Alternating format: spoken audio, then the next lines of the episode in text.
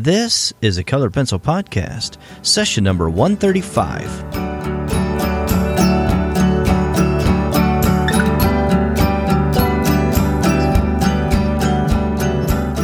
Welcome to Sharpened Artist, a colored pencil podcast where we discuss in detail all things in and around colored pencils and the colored pencil artist. And now, your hosts Lisa Clow and John Middick.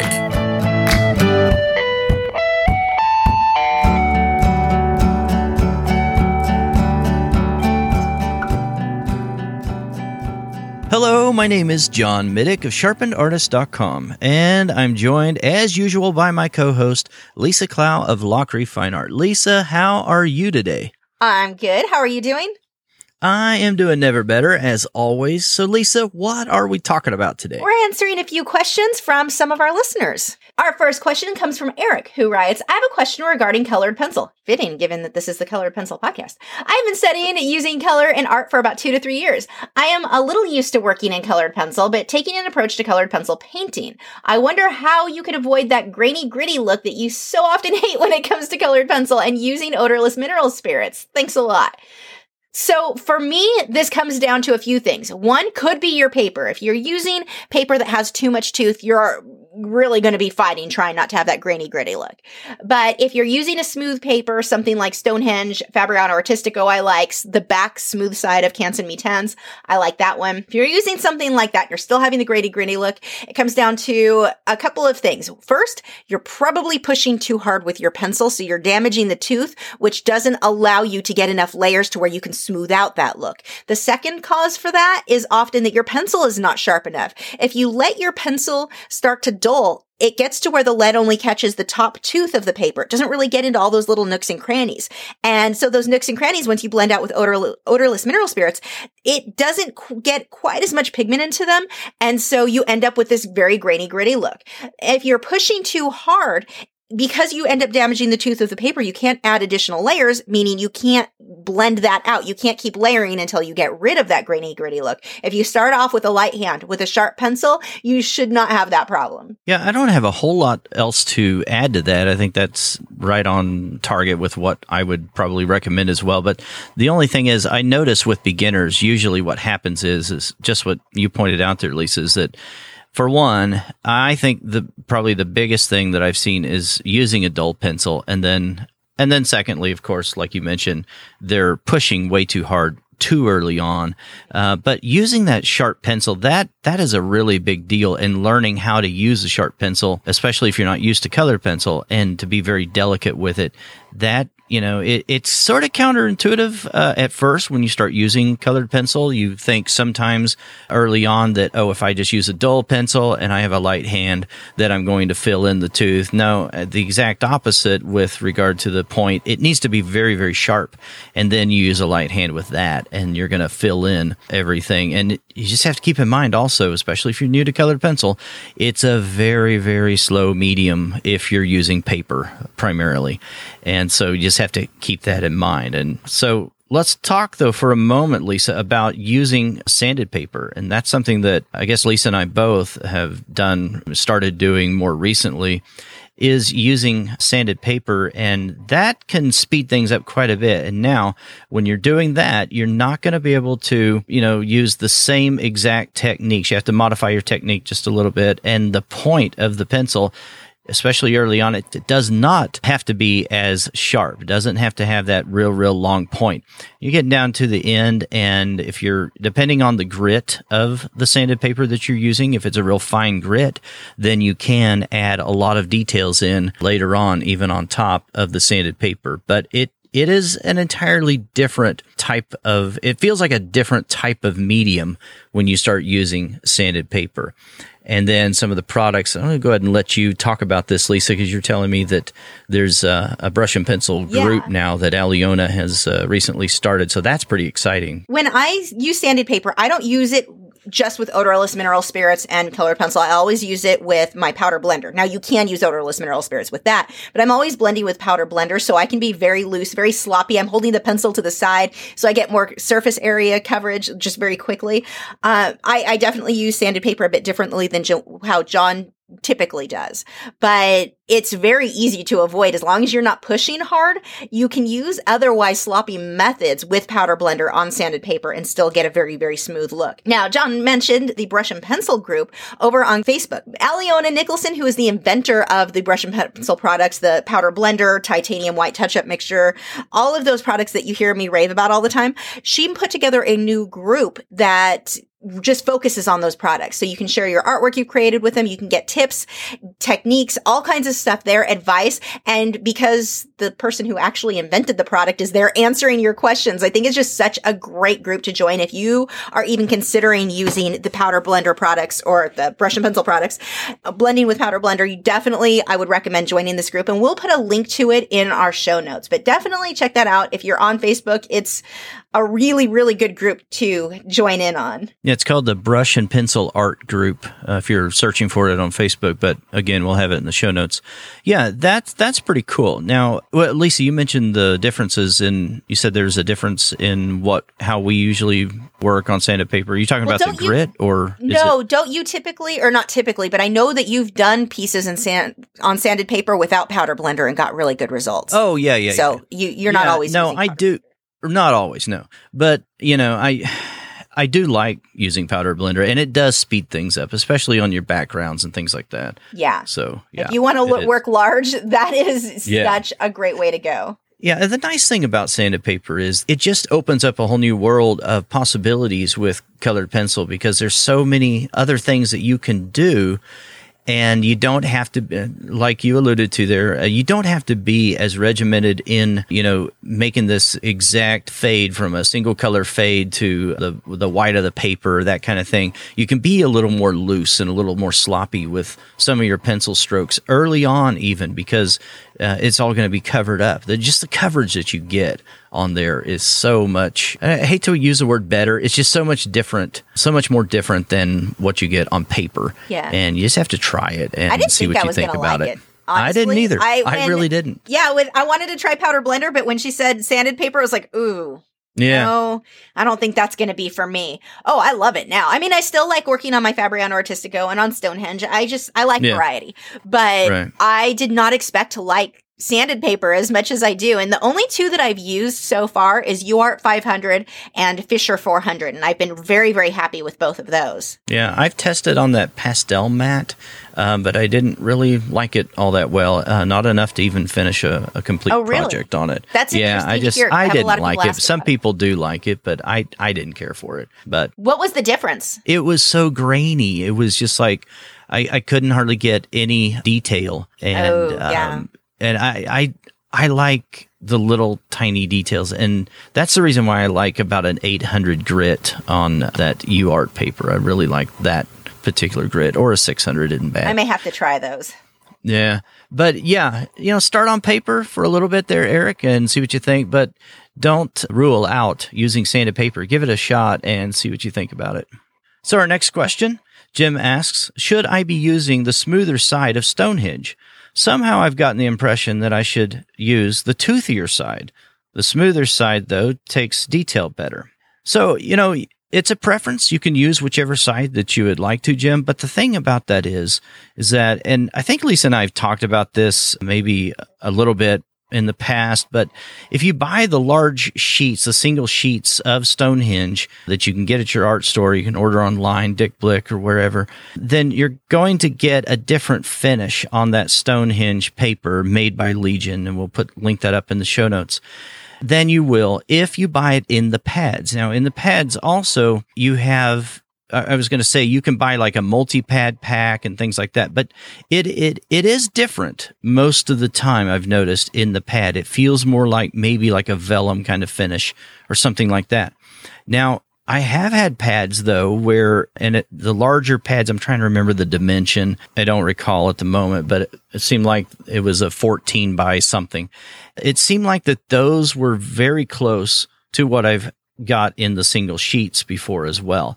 But there is some inconsistency, it does seem like, with some of the pads. And especially when you get the colored papers of Stonehenge in the pad, those seem to have, I, I don't know what the reason would be for this, but it, it seems like they, you know, they put a different finish on the paper. And so maybe something with the drying process, maybe the, the, the, the way it's running through a different press. I don't know. I'm not sure what they're doing, but there is a noticeable difference. And I think most people that use Stonehenge have noticed that difference. So the thing about detail and using a smoother side versus a more toothy side is you have to figure out, you know, what your piece is going to call for. And if it's something that you feel like you're going to need a lot of layers or you just enjoy working that way and you like to build up a whole lot of layers, then I would definitely recommend using the toothier side of the paper. If it's something though where you want to get very tiny, smaller details and you want to finish maybe a little quicker than usual, then you know the smoother side may be the way to go. So you can you know kind of play with play around with it and figure out you know what is going to work best with the way that you work. The only way you're really going to know is just by trying different things. Yeah. One person's answer is not going to be your necessarily your answer. You just have to try different things and see which way you prefer better. That's why you, and you don't just throwing this out there because I see this happen frighteningly too often. People who will make these attempts or the these trials to see which side they like better or which type of paper. I'm going to try a new medium, try a new thing on a commission. Don't try the try yeah, new things, do but don't try them on a commission. Right, Go with right. what is tried and true and works for you if you're taking a commission. But other than that, for your own artwork, experiment with different things. You're not yeah. going to know what you like better if you don't try different things. Yeah, and always, always, always test. Use a test sheet of paper. You know, sacrifice a sheet of paper or cut down, you know, a smaller test sheet of paper that you're going to test on. The same type of paper that you're using on your project. That's the only way to do it in colored pencil. I mean, because, you know, there's just it there's just too much time that we'll invest in working on a project and we can't erase once we've gone so far in that project. So, yeah, you always want to test some of these combinations that you're trying with the techniques that you're using. It always makes me cringe when somebody tells me or they'll ask a question. And I'm like, well, you need to experiment and see which one works for you. And they'll tell me, yeah. well, I can't. This needs to be perfect because it's yeah. for such and such person. It's an important project. Why are you experimenting on an important? Right. Why would you? What are you thinking? they're like, I, I just did this. It was turning out so well, and then I sprayed it with this. And now what do yes. I do? Like, why did you do that? What did, what happened on your test paper when you did that? Like, oh, I didn't do that. Yeah, yeah. got to do that. You've got to do that. Yeah, and you should always. I mean, through your entire life, always be experimenting. It's not that you should ever stop experimenting, but when mm-hmm. it's something serious, go with what's tried and true for right, you. What, right. what you what gives you the results you can expect or anticipate. But other than that, when you're creating your own work, definitely try different things to see what works best for you. So our next question comes from Rachel. She says that I am posting a question to everyone that is currently or has been a full-time artist. What advice do you have for someone looking to transition from working full-time into being a full-time artist? What do you wish you'd have done differently to become a full-time artist sooner. I am in my early 20s currently working an entry-level office job where I only really make enough to pay my bills and I'm trying to figure out the best way to start making this transition. So any advice would be greatly appreciated. You know what? Lisa, you're more qualified to answer this.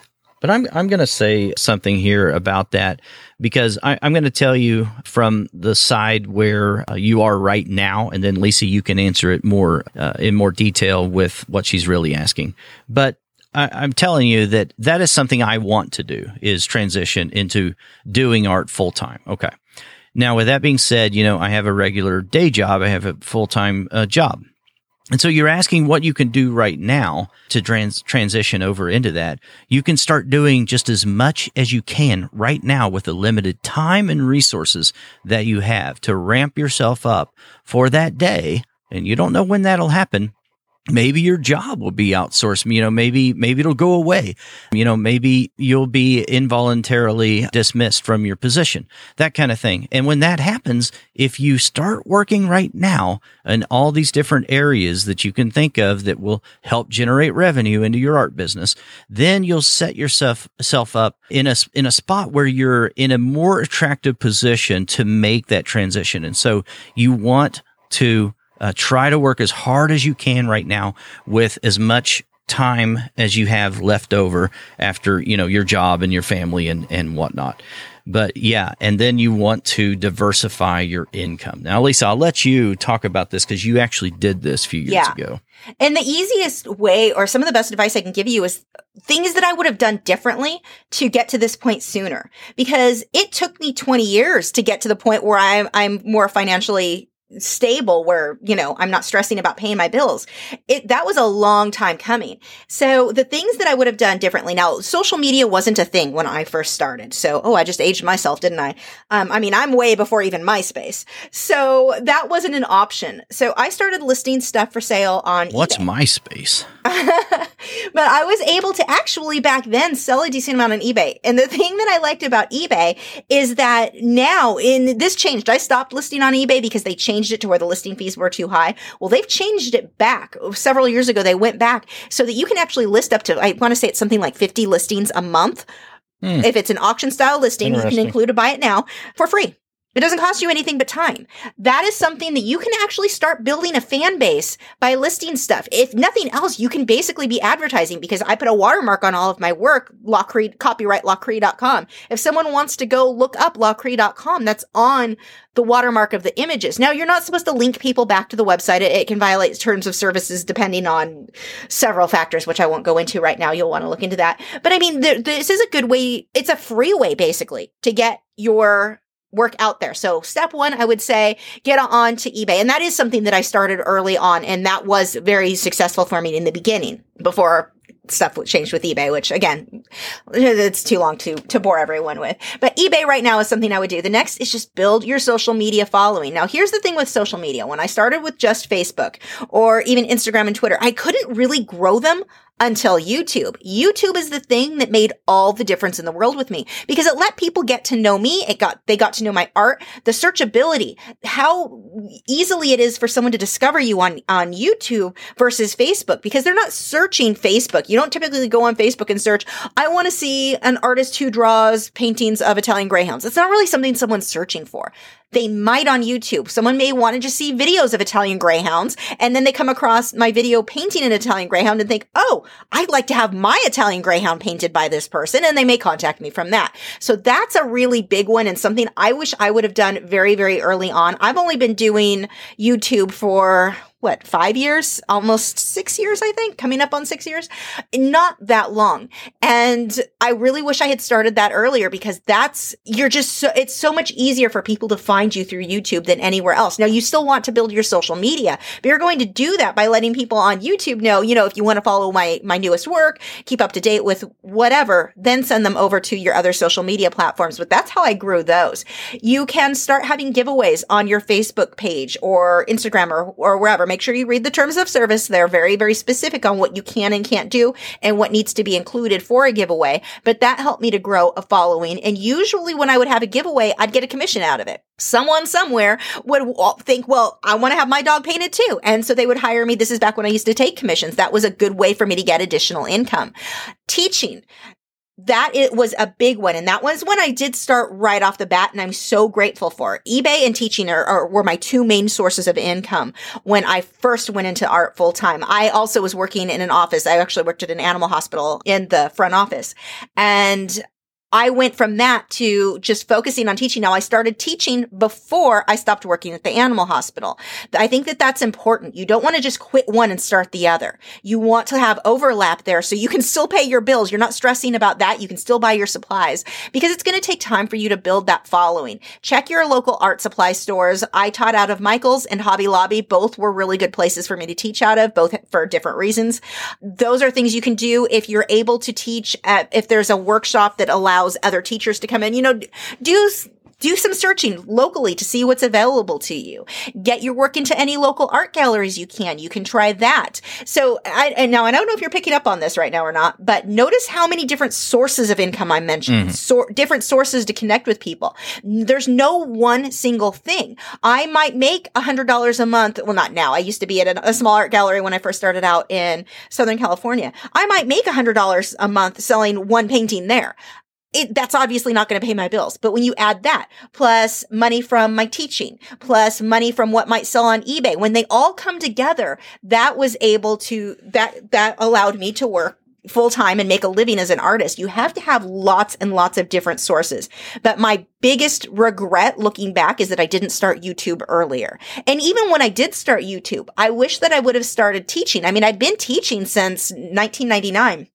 I had plenty of experience teaching, but I was afraid, you know, people are going to be too critical. They're going to tell me that I'm teaching wrong. That, you know, you get all these ideas in your head because there is so much negativity that people post on, on YouTube. It really wasn't as bad as I thought it was going to be. Yeah, I get a few comments here and there of people who are just absolute jerks, but um, I, I, had to filter myself there. Some of those comments are pretty harsh, but the majority of people are grateful that you're teaching them how to paint something they didn't know how to do or how to draw something they didn't know how to draw. And I really wish I would have started teaching on YouTube earlier, not just posting videos, but also teaching. I think that that would have gotten me to where I am now way, way earlier. I could have saved many, many years of, oh my gosh, how am I buying groceries this week?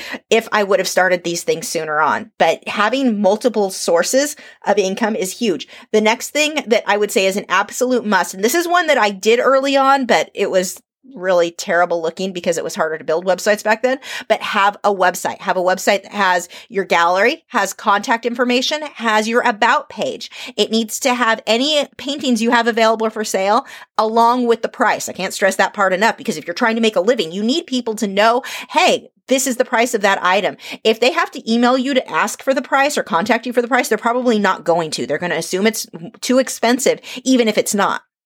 So make sure you have the price of your artwork on there and really push any classes. If you start teaching, which I do recommend, if you really want to go full time with art, it's a great way to supplement the sales of paintings. But it, it, plus it's a lot of fun. I love teaching. But if you can start teaching, you can have a page about that on your website. And that's one thing I wish I would have done earlier on on my website is really push the teaching side of it. You know, show photos of your students if they'll allow you to take photos of them. Show how much fun the people are having in the class. Show video if you've got that. I mean, there's a lot of things marketing wise that you can do. The other tip I have for you that wasn't available to me back then, but is definitely now, there is so much free marketing marketing advice that you can find online that you can apply. You don't have to find one for artists, any marketing and apply it to your art business. So find out how to market any classes you're teaching, market your artwork, market your prints, figure out how to market those things. Really research that. And that is something I had no idea. When I went into this, I didn't know anything about marketing, about making a brand. I had no clue. That didn't come until, well, several years after I started YouTube, I started learning about that. But it's a really big and very important thing to learn and start focusing on if you are serious about becoming a full-time artist. Learn branding, learn marketing, and learn to do it well. I have to laugh. It's just kind of a side story. I was watching different, a, a question got brought up on, in, on Facebook about using I, I won't go into details um, but there was a question about someone brought up branding and they were trying to give advice to the other to the other artists about branding and the information was so um I, I was kind of scratching my head going, you don't understand branding at all. That's not what a brand is. Learn branding from professional people who actually do branding. Look at blogs, look at resources like that, because I've seen a lot of advice about branding from, from artists that were questionable at best. funny. Yeah. You know, I, I can't say enough about branding. I mean, branding is your business and the front face of your business is your website. And so that is very critical. And here's, you know, here's the good news, Rachel, especially if you're in just an entry level office job right now. This is a good time to be thinking about how you're going to make money with this business and position yourself very early on to make money and and get all these income streams in you know have them at least in mind and be working towards this. But yeah the marketing side and the branding is extremely important. The thing is it's really important to do this right now in your early 20s and when you don't have a high paying job and when you know possibly you're not paying a mortgage or starting a family or something like that because it gets harder and harder to do that. And so do it as early as possible. And I just want to congratulate you and, and just tell you that, you know, I'm kind of proud of you because, and anyone like Rachel out there thinking about doing this, because that's awesome that, you know, you're thinking about this and you know what you want to do right now work towards it. Turn that motivation into action and actually do some of those things and then write us back and tell us about it because I'd love to hear about that. And one of the things that you're going to find too, that, that's really good about this too. I mean, when I, I was working at the animal hospital, I was making $8 an hour.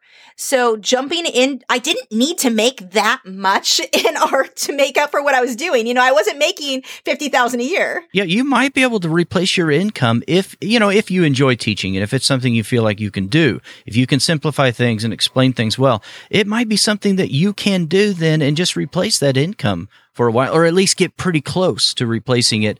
And it might be your jumping off point where you can, you know, you can do this. So yeah, keep that in mind and other, you know, maybe commissions or some other, you know, revenue stream. Lots of revenue streams. The more, the better. Yeah, yeah, definitely. And what you're going to find is this that you're going to have a much more stable income than anybody working a nine to five because they're getting their paycheck from one single source, one employer. And if anybody tells you that no, they've got a secure job, then they're, they're kind of just joking themselves or they're kind of fooling themselves because nobody has a secure job that gets their income from one source. So yeah, this is smart to be able to, and I, I, I know I've said this before, but we're so fortunate in this particular epoch of time that we live in as creatives and artists to be able to do this and to take advantage of the social media and all the ways that we're able to reach an audience that we've never had access to in the past without some huge barrier to entry. Often it was money and people. And now all those things have been crumbled. They're all broken down and you have direct access to your audience. So this is awesome. And I, I, love this question, Lisa. I think that there are there's probably going to be more and more artists who are going to see that you know this is possible. There is a clear path that I can take and become a full time artist. So I love this. So maybe you have a question for us. You can tell us what that is by filling out a form over there at sharpenedartist.com slash Q&A. And you can always email us, podcast at sharpenedartist.com. Reach out to us on Twitter. Lisa's at Lachri. I'm at Sharpened Artist. And this is a weekly show, so we'll talk to you again next Monday. Bye. Thanks for listening to this week's episode. All the show notes can be found at www.sharpenedartist.com.